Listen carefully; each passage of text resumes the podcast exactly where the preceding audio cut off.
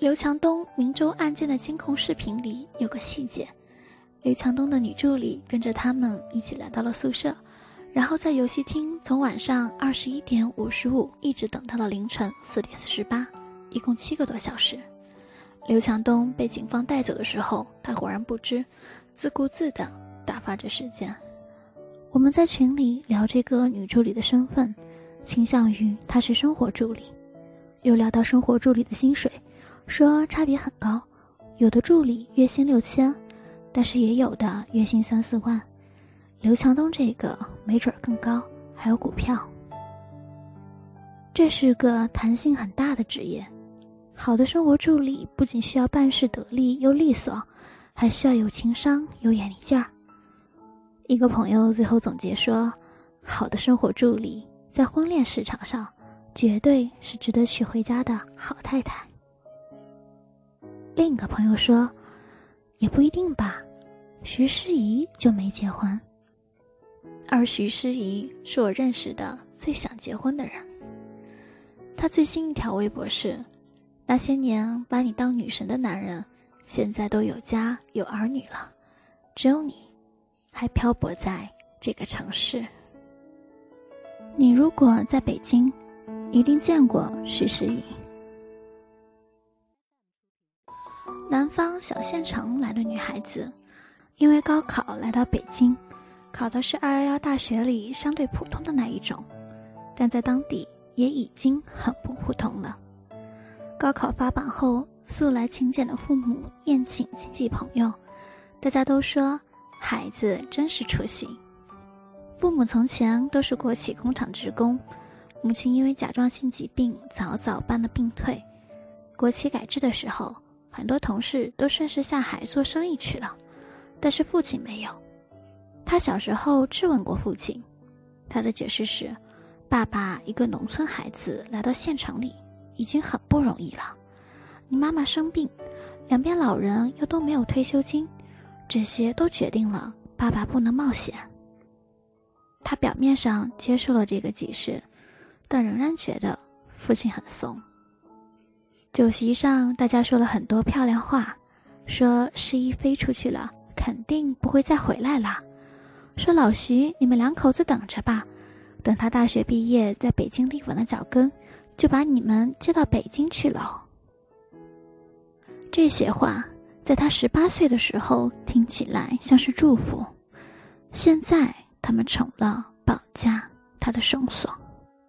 跟很多在家乡也没有什么资源、家底的年轻人一样，他毕业后就留在了北京。刚毕业那几年，他是不乐意回去的，因为他的工资是家乡同龄人的两倍。现在是没法回去了，不是因为他洋气到在家乡水土不服，而是他在外面，他爸妈还能替他吹牛皮，一回去就露馅了。大部分朋友不那么喜欢许世怡，觉得她俗气。俗气跟拜金还不一样，俗气是只看钱也只要钱。都市拜金女郎们胃口很大，常有种要逆天改命的气魄；而俗气是一个人掂量了自己的斤两，然后决定要那种够一够就能够得到的好日子。人前他们特别在意公序良俗、社会评价。然后各种动作，只要不犯法，都可以做。徐诗怡想要的很简单，也很不过火，她就是想要一个有房子的、学历拿得出手的伴侣。你都不好意思指责他贪心，因为他老板四十出头，有头有脸，但徐诗怡跟老板干干净净，毫无瓜葛，只是一个月领一万五的薪水。她一直念念不忘的是前男友。L，前两年他跟 L 在同一家公司上班，那家公司以加班疯狂而著称，据说凌晨一点在公司叫车都要排号。L 当时买了辆车，每天接他一块上下班，他们又一起租了个一室一厅，两人一度讨论过要在家里养点什么。徐诗怡先说养狗，L 说咱俩都没空遛。把他老关在屋子里，多可怜啊！徐诗怡说：“那养猫。”L 说：“猫跟人不亲，养不熟。”徐诗怡说：“那你说养什么吧？”L 说：“养你吧。”在民风淳朴的海淀，徐世怡觉得这话四舍五入就算求婚了。尤其是有阵子，徐世怡发现 L 没事就刷二手房平台。后来 L 确实买房了，但跟徐世怡没关系，他们分手了。他从不说为什么分手，但所有朋友都相信，分手一定是 L 提的，而不是他。因为徐诗怡在 L 不在的场合，小心翼翼地跟朋友说过：“二十七岁，是女人高攀的最后年龄线。”而他们俩分手那年，徐诗怡正好二十七了。分手后，他换了工作，从海淀换到了望京，望京也经常深夜叫车要排号。这时候，徐诗怡就会想起 L，他跟一个女生合租。室友洗完澡，浴室地上全是水的时候，他也会想起 L。但人真的是很微妙的。徐诗怡有时在群里提起前男友，大家都不接茬，觉得他只是贪恋他给的好处。当你不够强的时候，你对一个人的爱都显得别有用心。两年里，徐诗怡约会过一些人。她按理说是很容易嫁出去的。前阵子知乎上有个问题说，为什么很多男生不喜欢女生旅行？高赞回答是，女生口中所谓的旅行，本质上是花钱花时间来娱乐自己。此时你既不是一个学习者，更谈不上一个创造者，而妥妥的是一个消费者。所以女生口中喜欢旅行，并不比男生口中的喜欢打游戏高明多少。甚至要更低，因为游戏的娱乐性价比吊打旅行。这个答案，二零一九年三月才写出来，而徐世义早就这么想了。每次别人问起他的爱好，徐世义都会说煲汤，一定是煲汤，而不是烘焙，因为煲汤属于实用技能，烘焙属于兴趣主导的技能。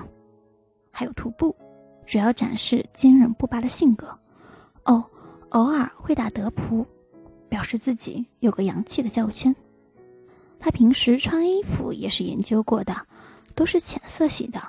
买衬衫时候会选不带蕾丝的白色丝质款，一来尽显女性柔美气质，二来工作场合和约会都能穿，三来小心手洗就行，用不上干洗。我已经想不到比徐诗怡更好嫁的女孩了。可是她还没有嫁出去。本来在北京不结婚一点也不丢脸，但因为她摆明了就很恨嫁，不熟的朋友和同事也偶尔会嘲笑她嫁不出去。就像一个人本来不觉得她难看，但是她一旦很隆重的打扮还不好看时，旁观者就会说：“啊，这么努力了，还丑啊！”一转眼。徐诗怡就来到了二十九岁，她以前跟我们说，这是女人的高三，是女人结婚年纪的 deadline。所以那几天群友都不知道要不要给她发红包祝她生日快乐。最后所有人默契的三天没说话，混过去了。过完生日没几天，徐诗怡跟 L 偶遇在三里屯儿。那天她路过一家设计师品牌店。看到一条裙子还挺好看，他心想试试总可以的吧，就走了进去。他在试衣间里看了价格标牌，三千多，完全超过他的预算。他出来照照镜子，正想找个理由摆脱这件衣服的时候，抬头看到了 L 和他的新女友。L 介绍徐诗怡是他的同事，但他也没说身边女孩是女朋友，只是说了名字。女孩对 L 撇了一下嘴，又回过头来，热情地对徐诗怡说：“好巧哦，你是我见的第一个他的朋友。”徐诗怡看 L 一眼，L 不自然地说：“我天天加班，哪有机会到处带你见人？”女朋友倒退两步，端详徐诗怡，然后盛赞她穿的这条衣服特别美，她好像一直在等你哎。徐诗怡被他夸得下不了台，觉得如果坚持不要，就暴露了自己囊中羞涩，只好咬牙买了。但结账之前，他还是装作不经意的问 L：“ 真的好看吗？”L 说：“不错。”我们都想过了，如果我们是徐世怡，我们可能就此放弃 L 了。L 的新女友也称不上多好看，但胜在年轻。也不是说年轻就怎么着，但在徐世怡自己的价值体系里，年轻应该是很大的加分项。新女友穿衣风格跟徐世怡迥异。三月微凉的天气，她上身穿紧身背心加喵喵棒球服，下面穿热裤，露着长长长长长的腿，脚上蹬 GUCCI 的密封鞋，脚后跟踩下来，突出一个不差钱和不怕冷。但徐世怡是一个，我不知道怎么说，只能说有心人。我以前听人说有一个女生情商高，举的例子是她能跟每一个前任做朋友，但这点情商在徐世怡面前不算什么。徐世怡跟每一个前任交往的时候，都会专门建立一个微博账号，关注列表里只有前任一个人，或前任的好友们。徐世怡会选一个合适的时机，把账号不经意的告诉对方。他们得知时，虚荣心那是大大的有，分手后也很难不看一眼。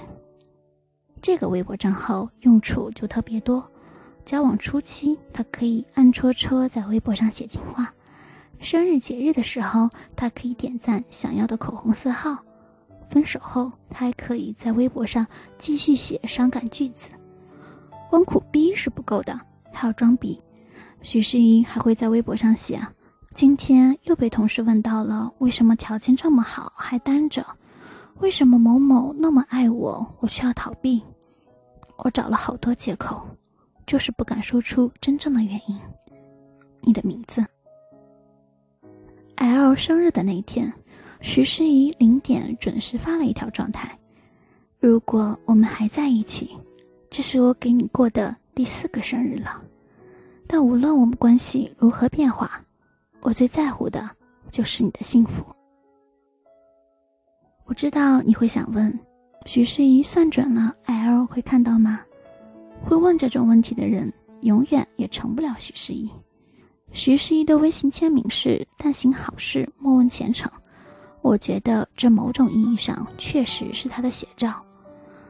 看不看不主动问，但偶尔给对方点赞。前任们都不是微博大 V，多了一个点赞很难不发现。他尽力跟每一个前任都营造了“曾经沧海难为水”的氛围，每一个前任都深深深深的相信，跟他分手后，虽然他行情好的不得了，但是都为他们守身如玉。嗨，大家好，我是如果爱音乐台主播宋元和，文章出自微博全员恶女录，欢迎大家关注我们，谢谢你，做我的听众。